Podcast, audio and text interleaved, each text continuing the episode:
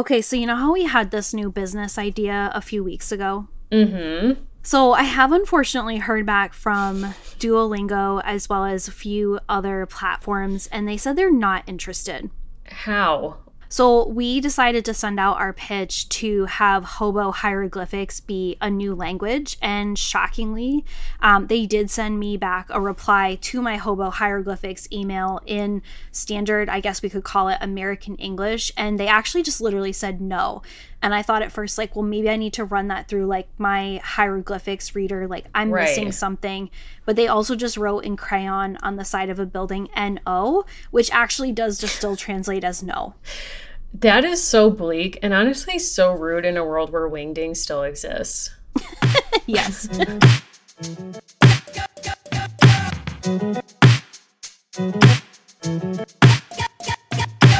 Welcome, everyone, to Dolls of Our Lives. This is the podcast where we're reliving the American Girl series book by book. I'm Mary. I'm still Allison, just Allison, like no hieroglyphics added.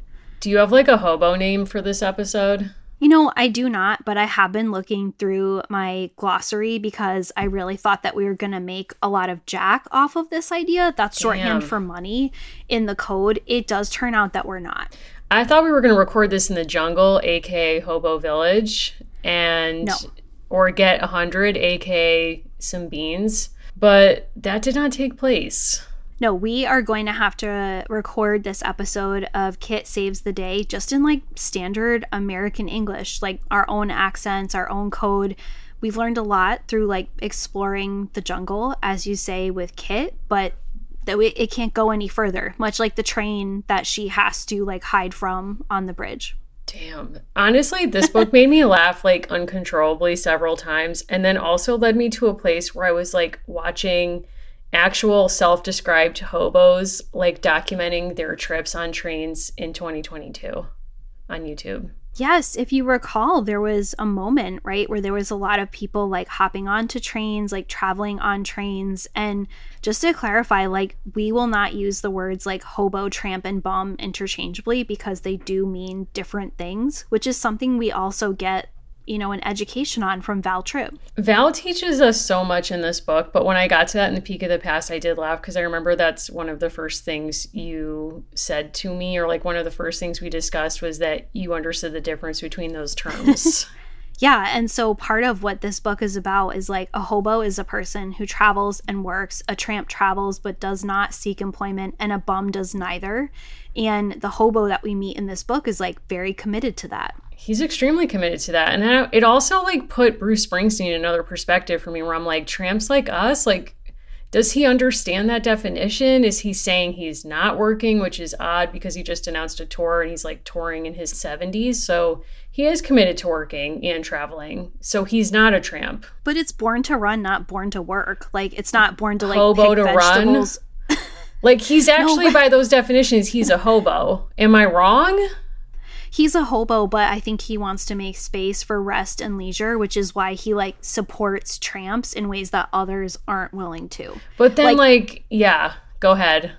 The running is essential, like not the work that you find along the way. Whereas Will, the hobo we meet in this book, he's internalized a certain ethic that he has to be working to be worthy of existence. I'm just like reading his song lyrics and I'm like, okay, downtown train. Like, is that about the hobo life? And he doesn't want to go there. It includes like one of the most cringy lines in his songbook of like, down, I work at the car wash where every day it feels like it rains. And I'm like, Bruce, no. But, and he has another song called Jungle And I'm like, is he talking about the hobo town? Like, because by these definitions, he's not a tramp. He's a hobo. I mean, that doesn't roll off the tongue like tramps like us, but I'm just saying, I don't know. I'm like, I'm at sea with this. I don't know what's up.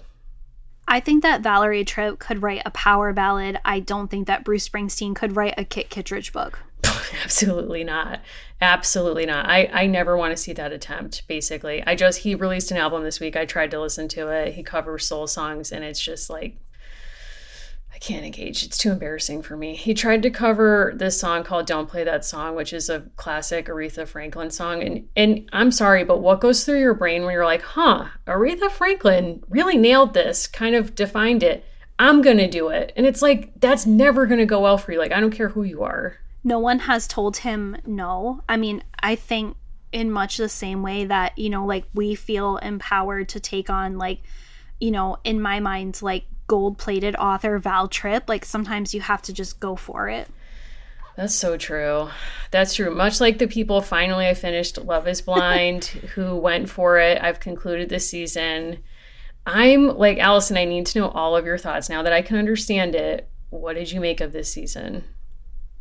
I'm sort of rocked, and like this might be dated. Like, who knows what else will come out by the time this episode airs? Like, there have yeah. been so many reveals on TikTok and Instagram. So, it's important context for people to know that, like, season one of Love is Blind was a huge success. Like, several of those couples are still happily together. Season two and season three, as they were aired, were filmed almost simultaneously. Mm. So, we are mm. seeing things that actually happened early in the summer into the 4th of July of 2021. So these wow. people are now having to like relive breakups that actually occurred much earlier. For example, it's like I get comfortable thinking that Alexa and her husband, Brennon Lemieux, are like the top couple of the show. And then it comes out that he has an assault record. Like, what? Just, I didn't know that. Like, just when you get comfortable I'll say this like I knew who was going to get married and who wasn't cuz someone pulled the files at the town clerk and posted them on TikTok like that's the kind of like ancestor trouble I'm looking for. Sure. Like those of kind of public records.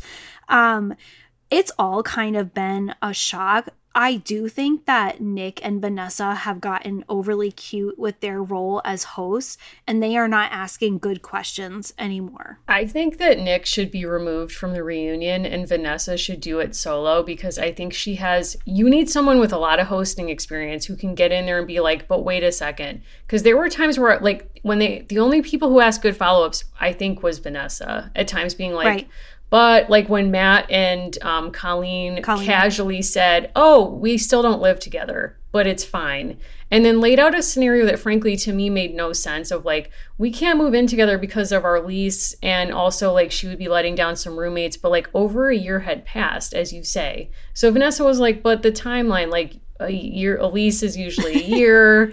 you know that year prop presumably is up like how come dot dot dot and there was really no clear answer. I'm fascinated. I listened to an interview between nick viall and bartise who is known on tiktok as barista and then a separate nick viall interview with nancy and they are a couple that broke up at the altar. Like very like polarizing event i think for people who watch the show. Um you also have like you know zanab and cole Cole, like, nothing will stop this man from posting on TikTok like 20 times a day. Really? He wants you to see his content. I'm, you know, taken aback by the allegations of cheating against SK. I just like don't know who to believe anymore. Like he cheated? That's an allegation that is going around. It could be resolved by the time this comes out. We don't actually know, but I kind of like that these people are like so trusting of their own instincts that they will get engaged to someone sight unseen. Who knows? Yeah, I also I think if we're going to roll into a season 4 that I would like to see actual like body positivity in the show or like having people who aren't like you know standard good looking sort of people or like like the fitness stuff comes up in ways that are really toxic where they're trying to suss out like who's on the other side of that wall. And i actually think if the show was truly trying to explore how people from different backgrounds and experiences could potentially find love unexpectedly together like they should actually be trying to deviate from the norm to manifest that or explore that as opposed to like people from central casting every season and so I don't know, that would be interesting. I heard a rumor that um, the other show they do, what's that called? You know, where it's like either you propose to me or we're breaking up. Oh, the ultimatum. I heard they're doing a queer version of that that's going to be hosted by the person who played Cheyenne on Reba, which is a giant question mark to me. that could just be like I literally th- I just told this to someone else and I was like that might be a dream I had. Like I it sounds so insane that can't be true. But I is that true? I don't know. Don't quote me, but I'm like, that would be interesting. Like some kind of other, like further, like other lens, like something. I just, I'm a little bit, or don't film them so back to back because it kind of is like the, the production learned nothing between two and three. No, I think that they actually just like heightened the drama of certain storylines the way that it was edited, and it kind of just made it seem like more of a caricature, whereas it really did feel like a social experiment season one.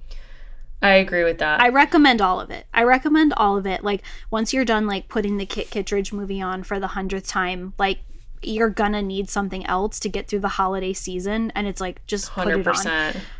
I do wonder if like the cuties people, like if you know, you know, like the cuties, you know, yes, reps are like spiraling. It's hard to say. Like it's kind of a big moment for them. Like the way that a person on that show so casually says like two cuties is a serving. Who knows that? I, w- I was stunned by all of that, but also like who would know that that's a serving size? I do think that they should do a campaign that's body positivity focused. It's like, don't let anyone keep you from your cuties.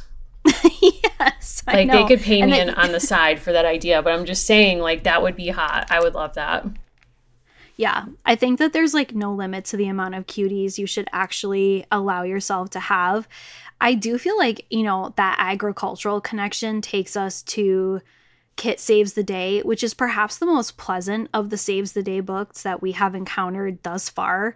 Like, we launch right into this book with Kit Kittredge canning. Yeah, 100%. Did I know Val was going to come out against the carceral state? No. No. But she did no. that. No. I, I mean, I'm ready if you are. Like, I don't know if we're truly prepared to deal with like how many places this book goes. Like, I felt like Kit at some point, like hanging below a train on a tiny railroad track, but I guess I'm ready. Let's do it. Let's dive right in. Hello, everyone. This is Mary here to talk to you about one of my favorite places to buy gifts for myself and others online Uncommon Goods. If you haven't finished your holiday shopping yet, and let's be real, that season just began, we've got a secret source for incredible original gifts, and that's Uncommon Goods. UncommonGoods.com has the absolute best gifts for everyone in your life.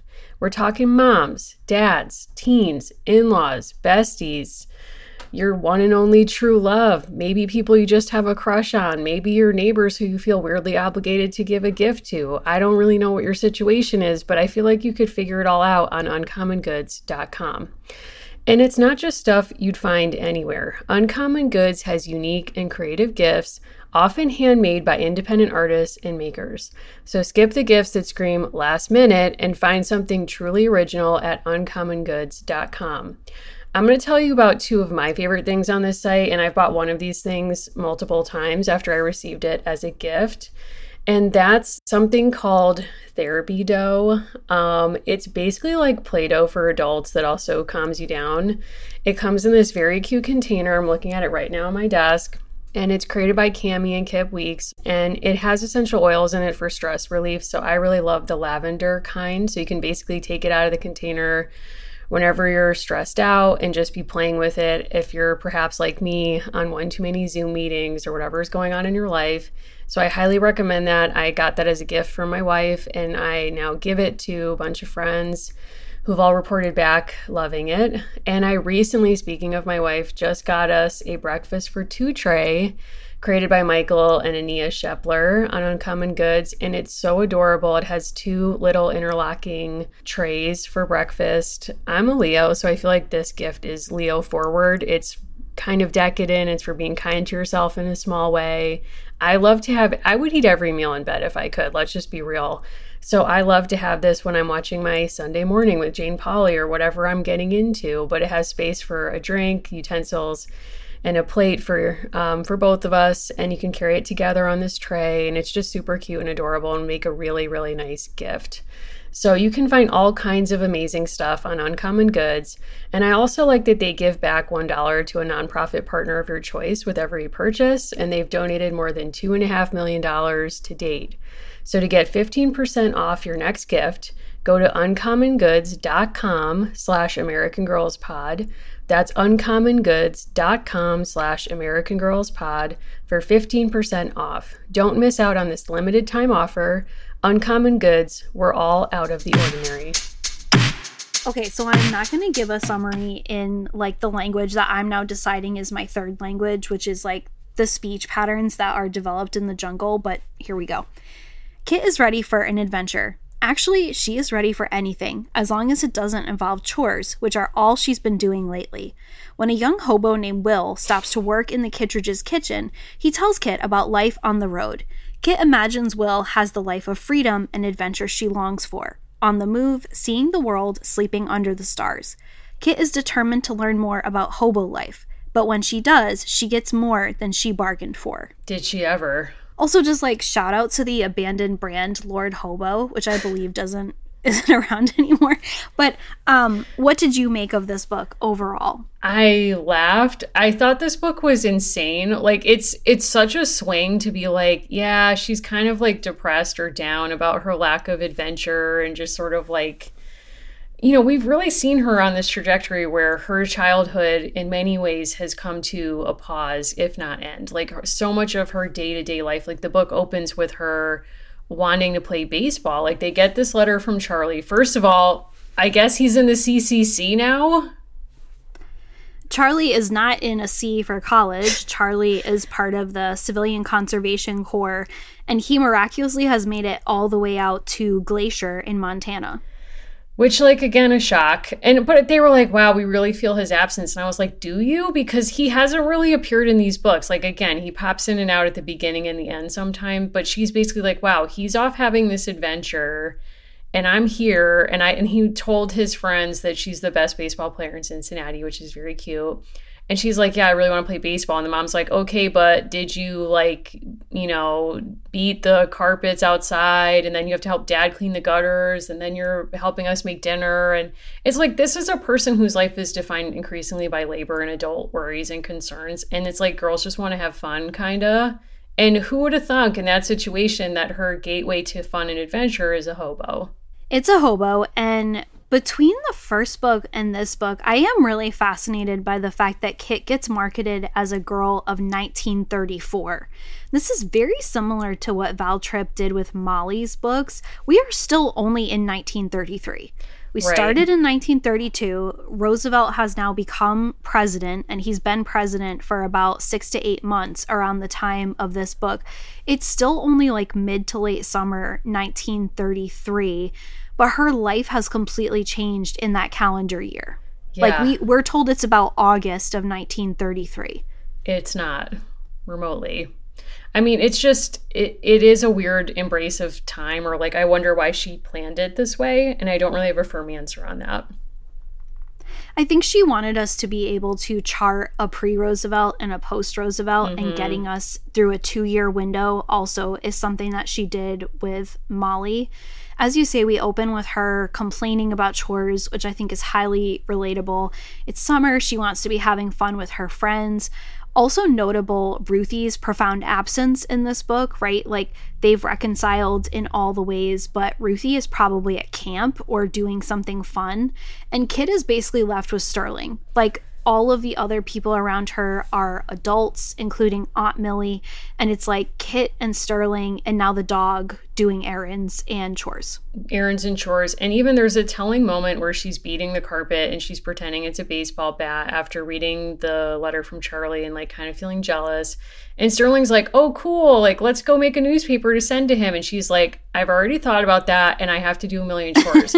but she mentions that he got a job selling newspapers and she's sort of jealous that he can work outside the home. And there's like implied she's not allowed to do that or can't but also that like he is dislocated or like the obligations for him to do domestic chores are not the same. That's what I took from no. That. And the fact that Charlie has basically gone away to be a breadwinner for the family, right? The fact that he is going to make, you know, $30 and 25 of that is going to be sent back to the Kittredges we also get a sense, I think, like I'm projecting and I'm guessing, like by 1940, Charlie is extremely angry because the best years of his life have been spent making maybe $5 yeah. a month doing backbreaking labor. He doesn't get to keep most of his money. It's fascinating though, too, because from Kit's perspective, he's leading a life of adventure. And something I really like about this book is Kit has this romantic idea of Charlie's life on the one hand. And when she meets Will and he talks about traveling around the country to work seasonally, she has a very romantic picture of what that would be. And that is dispelled within like 10 pages. And that's something I really like about the writing of Kit. We kind of organically learn with her and it feels very real. Yeah, and what I also really like about this book, like speaking to it feeling real, is that Val always allows Kit to feel frustrated. And mm-hmm. there's not like this emphasis on like, eh, you know, it's the climb to quote Miley, a great scholar, but like, in other words, like she must put a bow on it and find joy in this journey. Like, I think it makes the moments where she does find joy more meaningful, but it also keeps it real around like the, the problems in her life right now, like having seven boarders in your house and not at one point my one of my favorite lines of this book is when she's with Aunt Millie, icon queen, in the, their shared attic room. And she wonders if she'll ever be alone ever again because she has no alone time. And that's a very resonant point. I thought that that was a very human moment. Well, also the fact that like Millie is clearly here to stay. Like Millie was in the train station back in her birthday month, right, which was May. So by mid to late May, we're thinking Millie like maybe coming, she might be going. Um by this book, it's like Millie is here. Millie is part of this family. Something that I really kind of took notice of. It's such a, a wonderfully small detail when the family agrees to let Will work in exchange for a meal to help them with, you know, picking everything from the garden and getting towards canning. He then is allowed to stay the night and thinking of the way that this family in the past tried to keep up appearances, Kit basically hands him like a pillow and something to sleep on. And he's like, Yeah, I'll sleep anywhere. Like, I'll sleep outside, I'll sleep in this part of the house. Thinking about like gradually over time, as more and more people have come to inhabit the house, like how the standard has fallen mm-hmm. by necessity. Like, granted, he has no other social connection and he can't pay, but the Kittredges of 1932 would have never just handed someone something and been like, yeah, you can sleep outside. Right, exactly. And also that moment too where like they he offers to help them pick food that they're in the process of canning or storing and they come he for lunch and when they come to the porch for lunch aunt um millie says that um you know, brings out a bowl of hot water and soap and is like, oh, like basically wash your hands is the implication. And he basically like washes his arms all the way up as far as he can and his face. And he's so delighted by hot water. And I think that that's a really interesting detail too of like, like, is there a surprise on their part or do they just expect that that's a necessity that he doesn't have or, you know, like, is this something that they've offered people before? Like, is this the first hobo to come to their house? No. So, uh, kind of what I took away because Kit gets into a conversation with Will, aka Texas Will, or just William, that there is a symbol outside of their house that says a kind hearted woman lives here. And he explains that to her. I very much take that to mean that Millie is probably the kind hearted woman yes. and that she is probably doing things unbeknownst to the family quite a bit.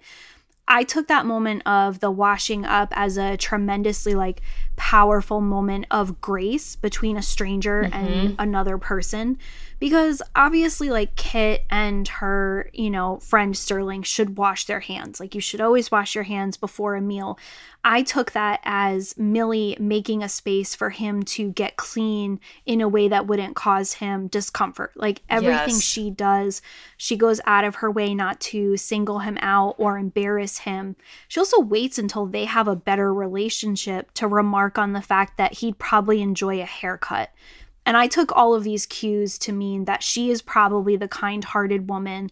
I think mom is still like upset about her garden. I think mom is a very kind person, but she is not down the way that Millie is down. I agree with that because I think something that Millie has tapped into or has an understanding of, probably with more experience, is the the small ways that you can offer someone grace and dignity um, in different situations. And I think the mom is so wrapped up in navigating her own loss of dignity through the things that the family is dealing with that she can't necessarily always anticipate it or offer it to someone else.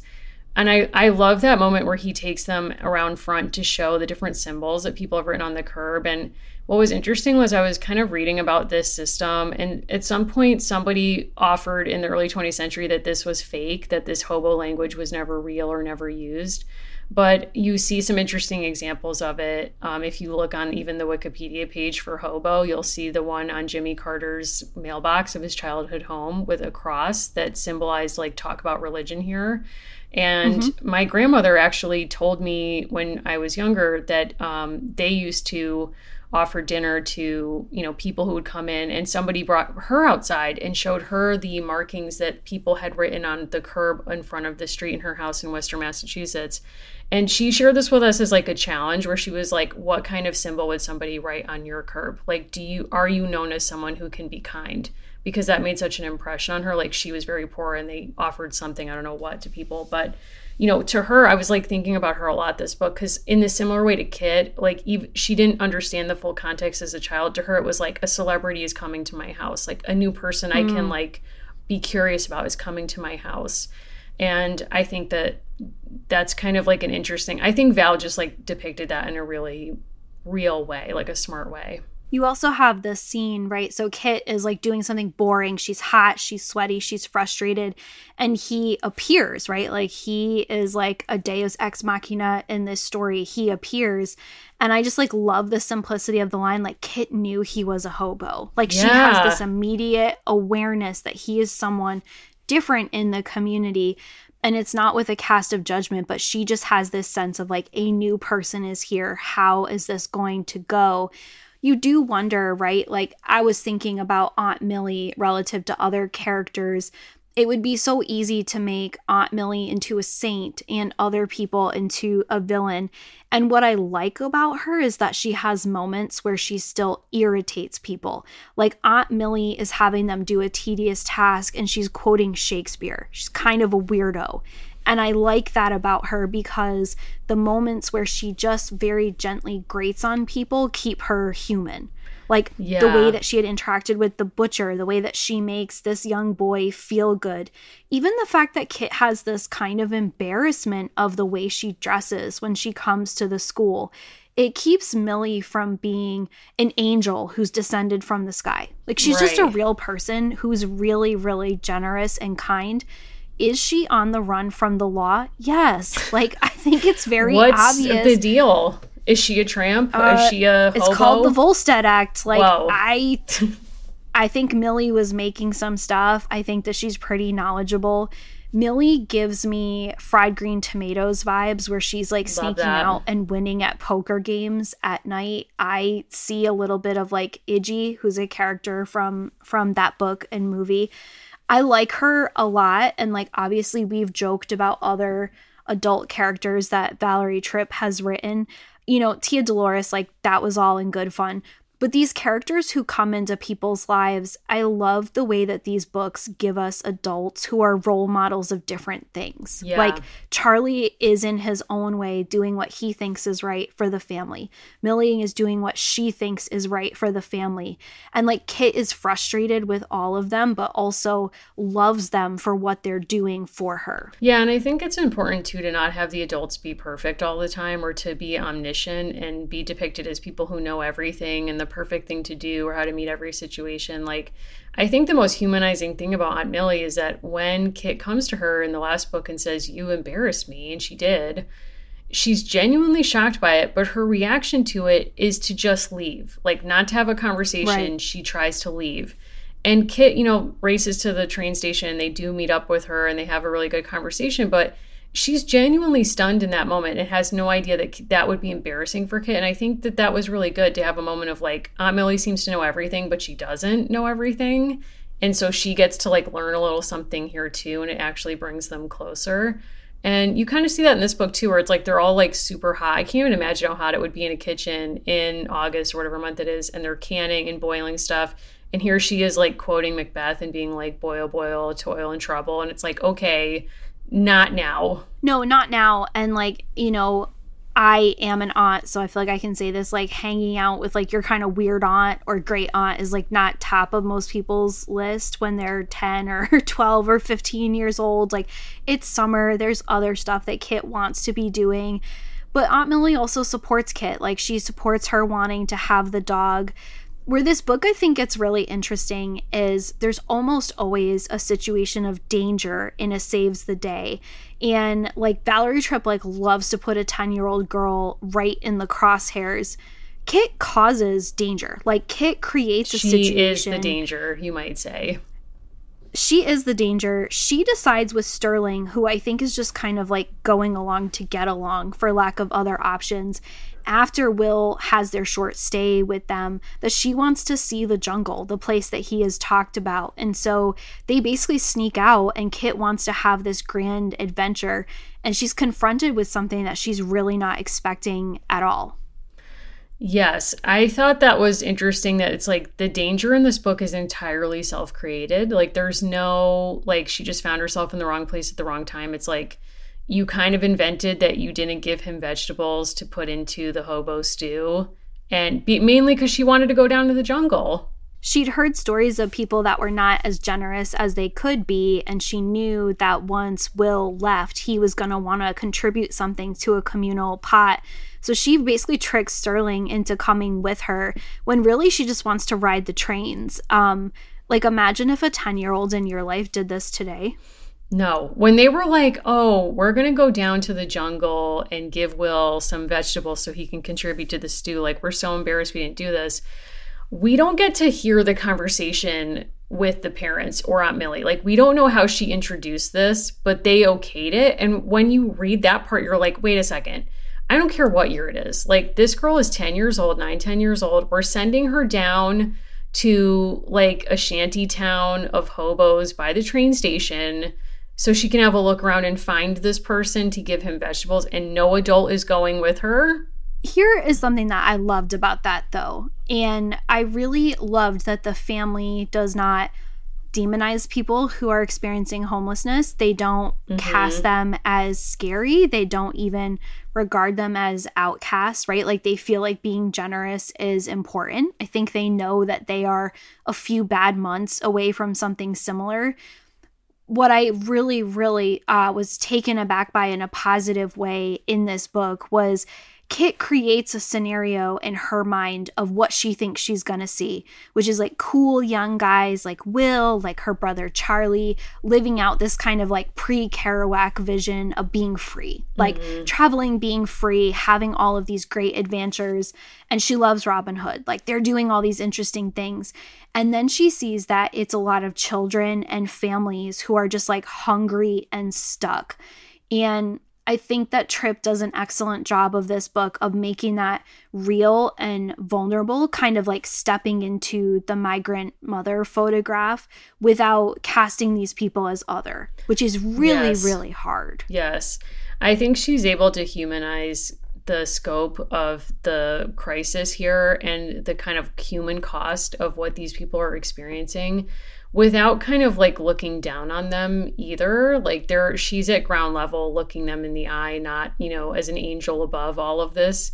And i think including the children and the family picture is heartbreaking but obviously representative of what happened. But also like the small details of the, she sees a man sleeping on the ground and he's tied his shoes to his arms. And she's like what's up with that? And will's like oh well he does that so no one will steal his shoes while he's sleeping. She has this moment where she actually connects with will and then kind of meets this other character who we'll talk about in a moment. And she says out loud like the quiet part like this isn't what i thought right? Like this is not the kind right. of experience i thought i'd be having. Um and the line is now she understood that most of them were poor, lost people. And that phrasing of them being lost was pretty striking, I think, because Kit has this sense of like, you know, Charlie got to get on a train and go out to Montana. With Will, she has this vision of him like going out west and having this great adventure. And now she sees that a lot of this is just being like stuck and eating beans in a railroad depot. Right. And that is what I think really that sense of being lost is what triggers her own sense of like loss to want to have something exciting happen and why she pushes to hop on the train, which is a very bad idea. Hugely bad idea. And Will even says, like, this guy comes in and he's introduced in a way where you're supposed to be like, this man is sketch, like I'm side eyeing him. Because you're yeah. it's described as like Will kind of meets him with apprehension, like he knows him, but though the man describes Will as a friend, it's like you get the sense they're not like really friends. And no. it's just kind of bizarre to me where I'm like, what's in it for this guy to trick Kit and Sterling into going on a train that goes in the opposite direction of where they think they're going? So I think we get a sense that like again they don't want to kind of cluster everybody in like Will is, you know, perfectly behaved I also think part of it is like there is a sense that Kit is being a bit of a voyeur, right? Like mm-hmm. she's clearly not part of this community. She's clearly kind of like stepping into something. Um, and you get the sense because people comment that she's making a face and they ask her, What's the matter?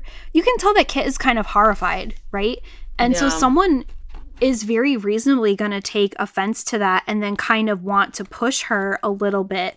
Um, we also get a sense that they're making fun of Will, and it's this guy Lex who, in particular, is making fun of him, making fun of his accent.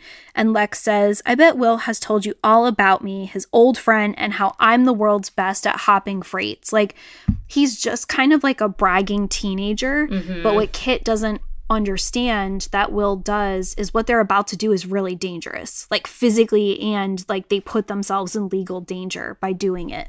Yeah, and I think you're right. I think the reason he's interested or like taking any time to do this is to kind of embarrass them or like set a boundary of like this is where I live, like this isn't a tourist destination, like this is my life. And I think Kit's face and all of that stuff like probably made them a target for this kind of, you know, retribution. So they go full boxcar children. Who that scene okay, so they're the train comes and he's like okay we're gonna hop on. And it's like what's this what's the um, phrase they use for like sterling almost getting run over by the train? So they try to explain to kit that this is illegal um, and so will says hopping freights is dangerous she's not listening lex is really really pushing them um, and finally he says we'll jump into that boxcar but we have to wait until the train moves out of the rail yard before we do they kind of get tricked because it looks really easy. Um, but then Will has to pick him up, quote, by the scruff of the neck and the seat of his pants. Like, this is not this is not good. for Sterling, who day. last we knew was like you know, struggling with, you know, illness. Like that's the last that we knew about him. It's bad. I mean, it says then Sterling tripped. This would like send a chill through my spine. Then Sterling tripped. He started to fall forward, and for one sickening second, Kit was afraid he'd be crushed under the wheels of the train. Yeah. Don't do this. Well, unless Please. you really know what you're doing. I'm not trying to be like anti hobo behavior, but we have this kind of like intense moment. Um, Kit says, "Did you trick us on purpose?" Like clearly, yeah, of like course. you're kind of you're kind of being tricked. And then honestly, I was absolutely shocked. Like I was not prepared for like the legal encounter that ensues in this book.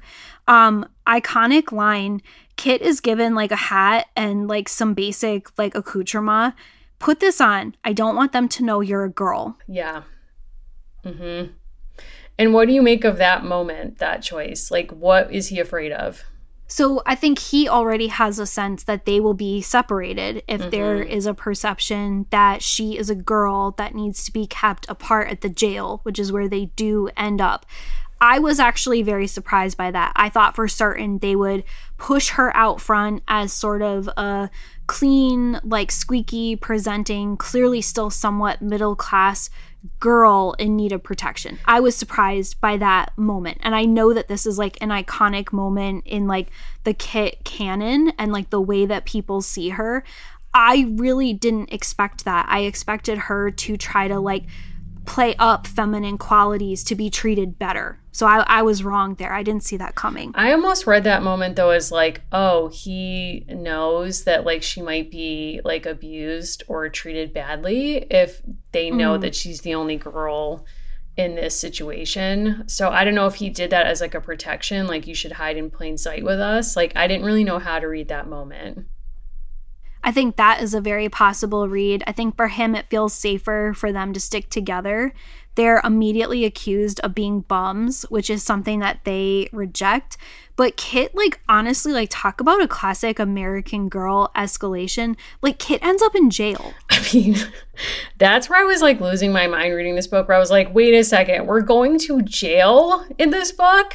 So I do not think it's a coincidence. Someone that you and I both know from years back just came out with a book this week called This Is My Jail about the way that ordinary That's people right. who have been incarcerated have transformed the jail system in Cook County.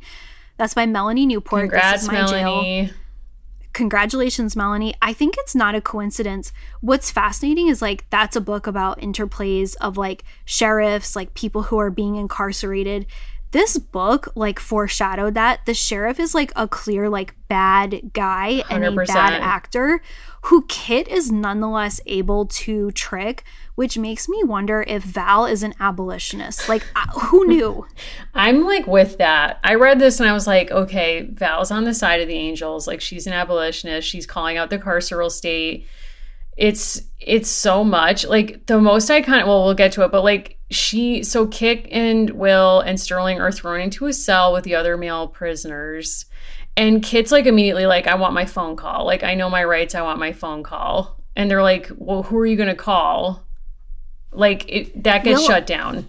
That gets shut down, and Will says to her, Don't be afraid. She says, I'm not. I'm mad. We've got to get out of here. We've got to do something. Like, Kit has been, you know, contained for 18 minutes, and she's like, Of course, we have to get out of here. Wow. Something I love about these books is like circling back to things that we've learned earlier. There is a signal that Kit is given that suggests to her, and she's like, I just learned this code yesterday. I don't know the actual code. And then she remembers, like, if you pretend to be sick, Will taught her this, people will treat you better. And she immediately puts on a performance of a lifetime mm-hmm. pretending to be ill in the jail, and it works. it's it's a masterpiece performance. She's like, I need a bathroom now, or like things are about to get like psycho in here. Like you can't even handle it. Like she per like she sort of like floats a stomach bug. Like I'm not really sure if she picked like an actual ailment, but she was just like, things are about to get bleak. Where's the bathroom? please sir i feel sick and i like that like valerie doesn't want us to think that lying is okay even if we've been wrongfully imprisoned and it's like the dinner was churning in her queasy stomach she begs to use the bathroom and then like actually commits a jailbreak like So kid powerful. age 10 and 3 months commits a jailbreak oh please don't let anyone see me she prayed as she ran Kit gets out of this. Like Kit goes across, she finds her way home. Honest to God, I couldn't do this now without a GPS. I was gonna say, Anywhere. like, my lack of a natural sense of direction alone would have kept me probably in that jail, but also, like, she gets out by climbing up through a, a small window that only a child could get through, is how it's described. So that's how she's able to get out. But the part to me where I was like, this is insane is she ends up like realizing she's on the other side of the river. She has to get back over. The only bridge is a railroad bridge. And at, like she's walking over a bridge that has like no there's like no pavement. It's all just like railroad. So she has to be like walking on the ties and could fall through or off at any time. And then a train comes when she's halfway over the bridge and she has to clutch. This is an amazing illustration. Beneath her, the boards rattled and bounced as if trying to toss her off into the water below. Kit held on for dear life. Oh, like, so did I in that moment. I'm like, what? I know. I know. She pressed her face into the splintery, oily wood and closed her eyes. A howling whoosh, the train pushed the air in front of it. So Kit is like physically feeling the force of this train that is going alongside her. And now, totally panicked, she still has to find her way back home. What I found to be so surprising in the best way possible, the family rallies around Will, which I thought was really not an expected thing because this family could have turned on him, not bailed him out whatsoever. And they look at Will, Kit, and Sterling all as children equally worthy of protection. And I thought that was a pretty astonishing moment to include in the book because I think most parents would have just blamed Will as a bad actor. Yes, I think that there's goodwill kind of as a baseline throughout this book in all directions. And I think that that was a really interesting and thoughtful choice. And in some ways, it reflects like the lit out there created like if you look at stuff like the hobo archives and stuff there is a hobo museum in iowa i've not been but i'm interested. But there's like a hobo code of ethics at one point when they have like a convention and, and all of it is like to the point of like you need to treat people with respect and don't take things that aren't yours and all this stuff. So it's kind of like will is in some ways the embodiment of all of these values and i like that the parents and mrs howard kind of assume the best of him at all times in both directions. But I did feel for Mrs. Howard when Kit finally makes it home and they're like, oh my God, like, where were you? And she's like, low key, Sterling's in jail. Like, everything is not good. And Mrs. Howard like doesn't pass out, and I thought she would because of how precious Sterling is to her. So you know, credit to her. Like she kind of held it together. But that's when we get to what to me is the most iconic moment in this book, which is Kit's like, I don't need a reason moment. Like they get into some of the boarders' car and go to the jail, and it says, um, uh, the dad like um goes in and talks to the sheriff and he like gets him out of jail. Hold on, I gotta find this quote. Um this is on page 57. Will and Sterling hurried toward Dad with grateful expressions. All three turned toward the door, but Kit held back. She stepped fully into the light so the sheriff could see her clearly. This is an iconic moment. So she's like not hiding. It's like she's like, "Hi, it's me. I'm the problem. It's me." You exclaimed the sheriff. You should be ashamed of yourself. Kit looked the sheriff straight in the eyes and spoke in a level voice. "Sir," she said, "I think you should be ashamed." Hopping freight trains is against the law, said the sheriff. It's my job to keep bums off trains. You don't have to be so mean about it, said Kit. The hobos haven't hurt anybody. They're just poor. There's no reason to treat them so badly. It isn't right and it isn't fair. And it's like icon status. She could have just stayed Yeah, in the car. Honestly, I think if I had just been thrown in jail and self liberated, my parents would have me stay in the car. Like that would be Sure. my guess. Sure. And there there is a moment of reckoning at the end where they're like, Kit, like you need to not be breaking the law. And she's like, Is it me or is it the law? Um, really, really surprising. Will shook dad's hand. Goodbye, sir. Thanks for everything. And there's like an actual respect there. Will just kind of ends by walking west, and it's like we're never gonna hear from him again, but there's genuine gratitude there. Dad then kind of has his moment on the penultimate page where he kind of like, fr- like no one has heard from Dad. Like He's Dad been has MIA. been radio We don't know where silent Dad is. for several books. Like Dad is just listening to FDR on a loop, and then Dad kind of comes through with something like useful.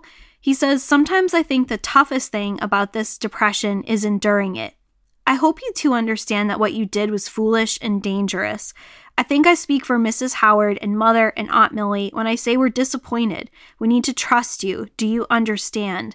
And, you know, far from being kind of a patronizing moment, they let Kit have at the sheriff, but they also kind of step back in as role models and say, like, we don't want you hopping trains again. Like, that was a fundamentally dangerous and not just a legal thing that you did. We also get a classic like Val Tripp ending where she's like, somebody needs to do something, and obviously it's me.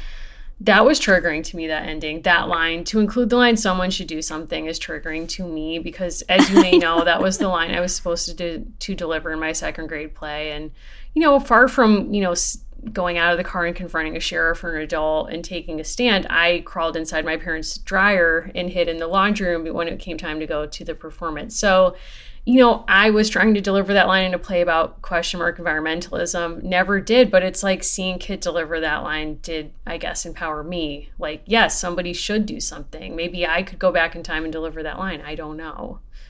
But I also think it's very um, wise of Val Tripp to have dad basically be like, I'm disappointed in you, because that's the worst thing a parent can say. Not, I'm mad at you, but like, I'm not mad, I'm just disappointed. It's like, wow, damn. It's also a moment where I think the family is realizing like how much their life has changed in a year plus and like that dad has to borrow someone's car. Dad Right. used to own a car dealership, right? How much Sad. their life has kind of like gone off the rails, so to speak. Like not unlike Kit, hanging on to the railroad tie on a bridge, that like she really did put herself in serious danger. Yeah.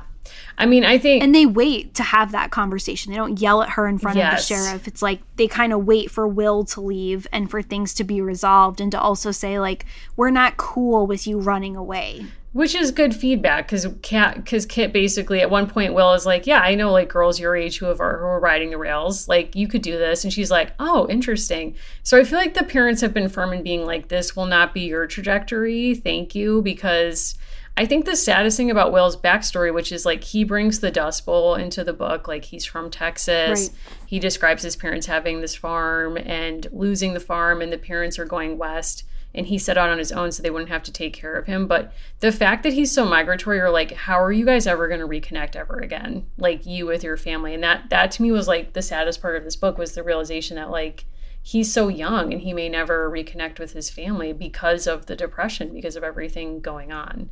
So I'm relieved that Kit has gotten some firm boundaries at the end of this book to be like, don't do this. And I also love that Aunt Millie jumps in at the end and is like, all's well that ends well, Shakespeare would say. And it's like, here we go again. Like, you with your Shakespeare. But Kit questions that. yeah. And she questions that platitude and she says, you know, all is not well for these other people who are having this like very profound experience and thinking all the way back to the first time Kit sees her dad in a line to get food, to get support, you know, the way that she's had interactions with people who are living a life that's different from hers.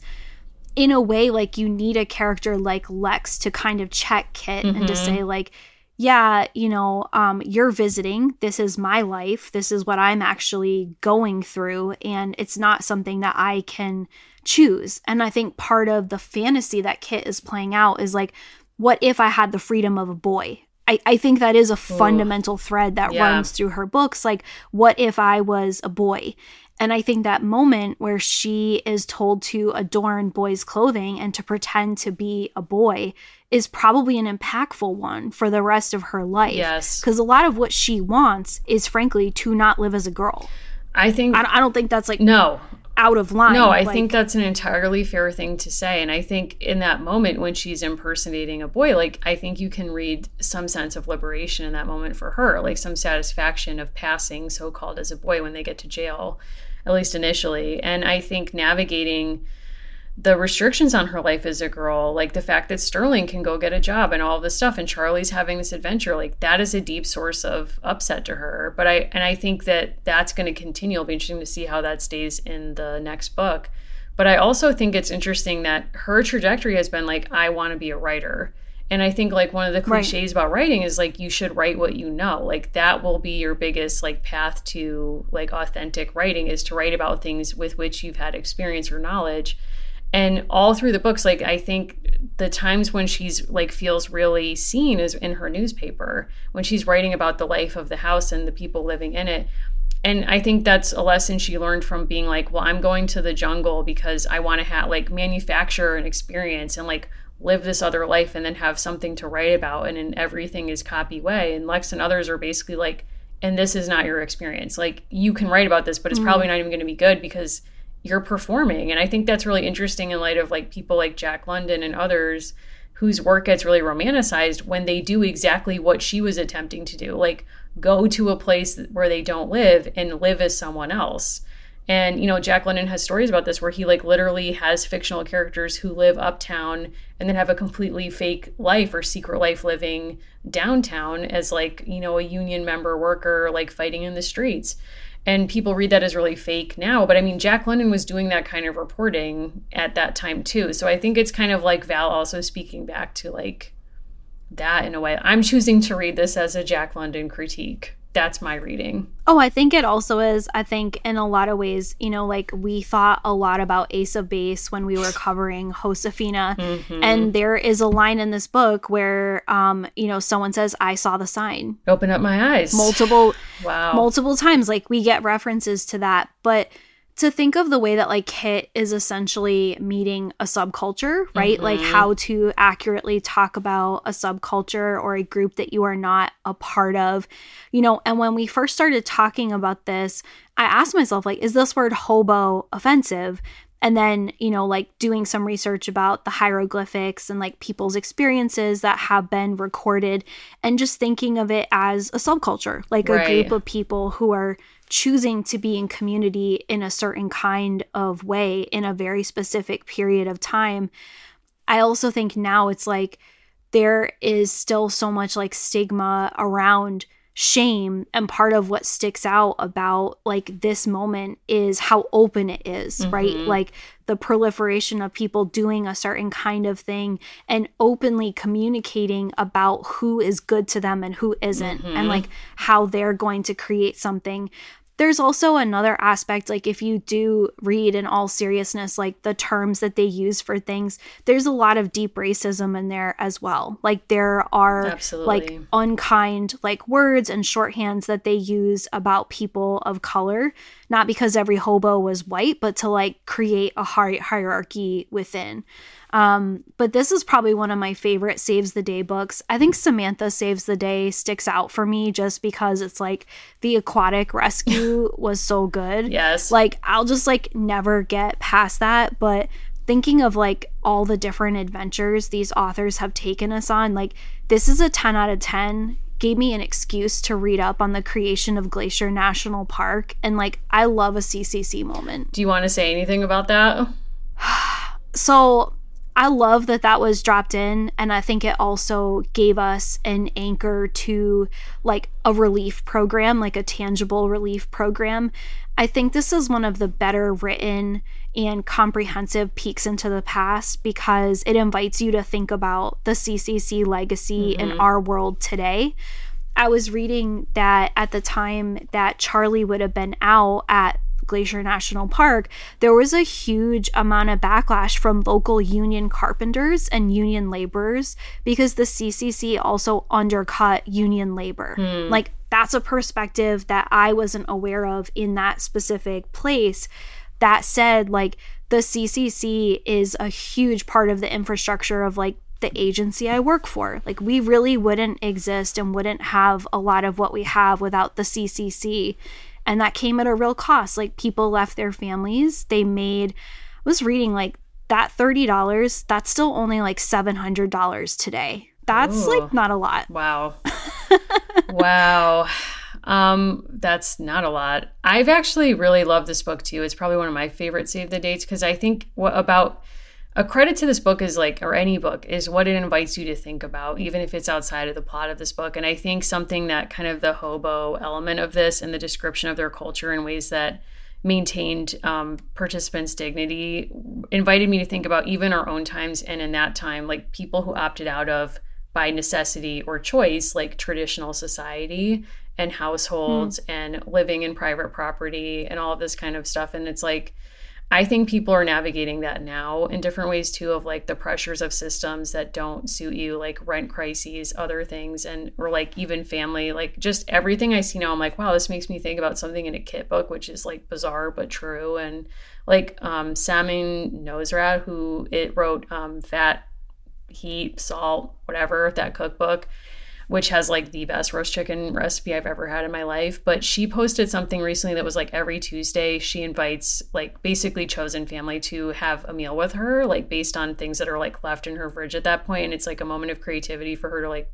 create something, but to share that time with people. And it like made me think about Kit in the boarding house. But just it's like there's so much on social media now that I'm like, wow, this reminds me of Kit. Like it's bizarre. I like reading her books. I like being part of her story. And I appreciate knowing that Valerie Tripp called her mother a lot yes. to like think about her life experiences and ways to kind of incorporate those in a story about the 1930s. I also appreciate, you know, for our Patreon this month, we read a book called Ancestor Trouble by Maud Newton. And there's a lot in that book about stories about the depression and the work that they do in families. Yes. And that's something that people like on our Discord have been talking about a lot. And I go back and forth in my mind between there are like very particular acute struggles that people faced in the 1930s that will never happen again. Mm-hmm. And yet there's so much about it, like the rise of fascism, the prevalence of poverty yes. that is so in our world today And I think like one of the worst things this book could have done would have been to make Kit this like happy soldier of the depression. Mm-hmm. Like I love wearing crappy clothes. I love like having to accept a different life. Instead, she's a person who like appreciates what other people are going through and like wants the world to be better. And I really, really love that because her life changes. And instead of just feeling for herself, like I love the ending of this book. She's like, what would it mean if like people understood this better? Yeah. Because she catches herself believing a myth about hobos, like they're young men who are just having fun and she catches herself on that and it's like i love to think of kit as a very young like FSA photographer yes. or as a writer doing something in a really productive space um you know and I think because this American Girl stuff is pitched toward middle class, like we know that it's middle class consumers, but starting Kit solidly middle class and watching what she does when it disappears, I think it's still very instructive. I agree. And I was like thinking about, I was just listening to This Land Is Your Land before we were recording because I was reading that Woody Guthrie was a hobo for a period of time, etc. And like reading the verses that he ultimately cut from the song that call out kind of like the privilege of private property and like seeing people waiting in bread lines and being like basically like we live in the richest country in the world and yet here. And how do we navigate this? And i'm like oh my god. It's like there's just so much going on in my head where i'm like this is so like resonant. Like what do we do with all of this? And i think that's where like thinking with history can be a real gift to your life. And i really feel that way about these books. It's really done that for me by the time that we put this out, it's possible that we'll know the next American girls that are coming out. But there are rumors that they are girls of like the very recent past who have a Book It Pizza Hut like club card.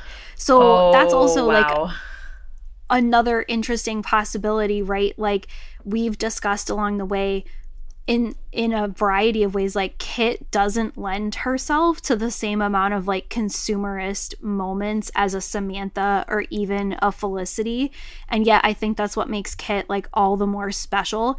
I cannot afford to buy her hobo outfits secondhand which i think says Yikes. something fascinating about american culture. But i'm happy for you kit. Like i've loved following along and I think it's not a coincidence she inspired the best parody account to blow up during Elon. So. Honestly, that person's a hero. If you're listening, that filled me with so much joy.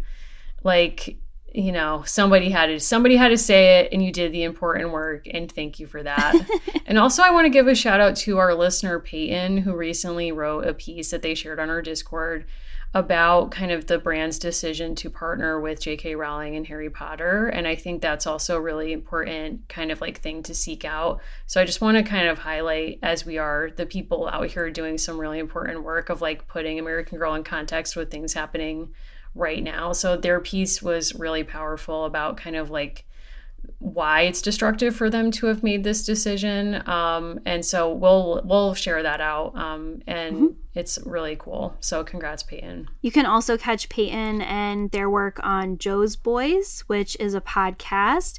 And Mary, if people want to talk about anything related to Louisa May Alcott wow. or anything related to Kit Kittredge, Aunt Millie, where should they find you? Um, yes. I mean, I would actually love sometime to have a meetup at Orchard House, which may have already happened with one of the meetup groups, but I love Louisa May Alcott's house, like iconic history of the house itself. Beautiful. Find me on Instagram at Mimi Mahoney.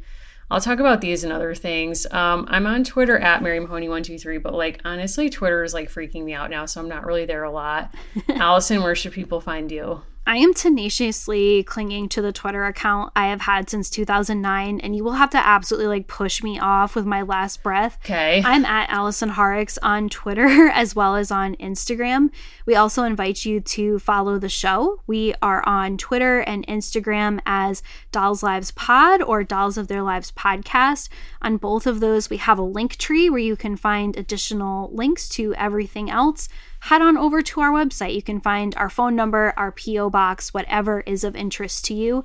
All of that, again, is in American English, not in American Hobo hieroglyphs. Sadly, that business Sadly. got shut down, but you know, maybe someday. Who can say? Yeah, they weren't ready. They're like you know. We need to make a symbol that means like loves American Girl or understands American Girl. I think they're too deep in the pocket of like Big Train to understand Train, what we are Big doing Doll. here. Who can say? Big Train and Big Doll have conspired to keep us from making this hieroglyphics business a success. But I think that our listeners would support us. Let us know. Thanks, everyone. Thanks for everything. We will see you on our next episode.